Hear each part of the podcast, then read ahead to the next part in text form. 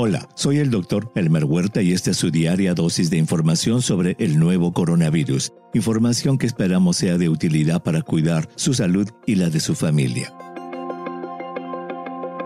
Debido a que en muchos países están ofreciendo participar en ensayos clínicos de fase 3 de diversas posibles vacunas contra el COVID-19, hoy veremos qué consideraciones debes tomar si deseas sumarte a uno de esos estudios. Quiero empezar haciéndote una pregunta. Si tú o algún familiar tuyo toma algún medicamento, quiero que pienses en algo. ¿Cómo crees que se obtuvo la medicina que tomaste esta mañana? ¿Y qué tal de la operación de cáncer de mama que tuvo tu esposa, madre o abuela? ¿Cómo se obtuvieron esos tratamientos? ¿Es que fueron simplemente actos de inspiración de algún farmacólogo o cirujano? No. Esos medicamentos y procedimientos quirúrgicos fueron obtenidos gracias a los ensayos clínicos. Los ensayos clínicos son un importante componente de la investigación clínica y representan el punto más importante de los avances médicos. Su misión es buscar nuevas formas de prevenir, detectar o tratar enfermedades. Los ensayos clínicos buscan el desarrollo de nuevos medicamentos, procedimientos quirúrgicos o, como en el episodio que nos ocupa, nuevas vacunas. En su diseño, los ensayos clínicos comparan el producto o terapia que se quiere probar con otro que ya existe, con el objetivo de determinar si el nuevo es igual de efectivo o mejor que el existente. En algunos estudios, como los de vacunas contra el COVID-19, la nueva vacuna debe compararse contra un placebo, que es un producto inactivo obviamente no tiene ninguna acción terapéutica. Comparar un producto experimental con un placebo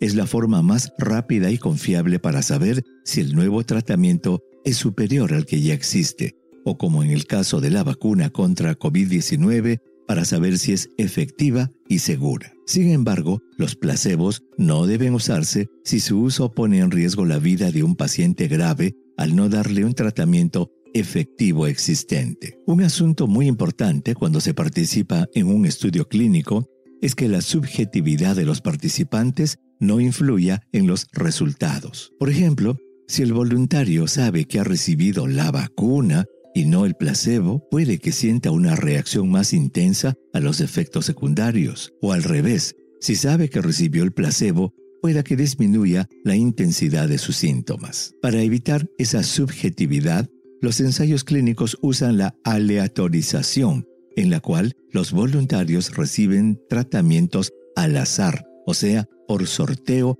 y no por elección. Por ejemplo, los estudios de fase 3 de vacunas son llamados de doble ciego o enmascaramiento doble, en el cual ni los investigadores ni los voluntarios saben si se está administrando la vacuna o un placebo. Si estás pensando participar en un ensayo clínico, mi recomendación principal es que leas bien el consentimiento informado un documento que brinda los datos más importantes sobre el ensayo clínico a los posibles participantes. Los miembros del equipo de investigación tienen el deber de explicar a cada participante los detalles del estudio, su objetivo, su duración, los procedimientos que se realizarán y a quién pueden contactar para obtener más información. El documento de consentimiento informado también explica los riesgos y posibles beneficios del medicamento o vacuna y debe ser firmado antes de empezar el estudio, recordando siempre que el consentimiento informado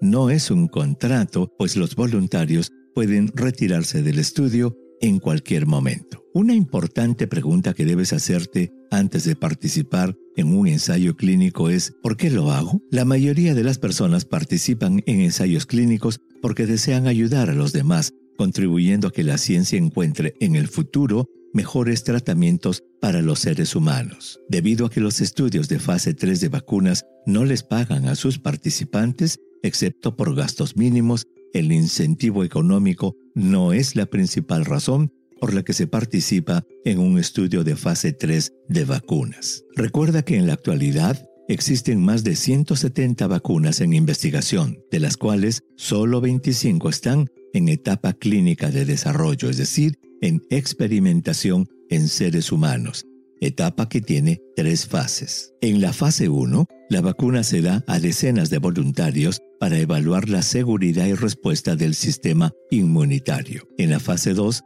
se le da a centenares de personas para ampliar los conocimientos acerca de la seguridad y la estimulación del sistema inmunitario, además de establecer la dosis y frecuencia de la vacuna. En la fase 3 o de eficacia, se administra la vacuna a miles de personas para saber si la vacuna realmente funciona y es segura y se le enfrenta a un placebo. Esta fase es la que está ahora disponible en varios países y en la que podrías considerar en participar. Las vacunas en desarrollo pertenecen a cuatro principales tecnologías, aquellas basadas en la genética del virus, las que usan vectores virales, las que usan proteínas virales y las que usan virus completos inactivados. Es importante que, durante la lectura del consentimiento informado, sepas qué tipo de vacuna es la que te están ofreciendo. La sensación de bienestar al participar en un ensayo clínico es inmensa. Si lo deseas hacer, solo te recomiendo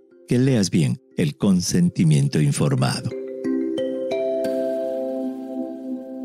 Envíeme sus preguntas por Twitter. Intentaremos responderlas en nuestros próximos episodios. Pueden encontrarme en arroba Dr. Huerta.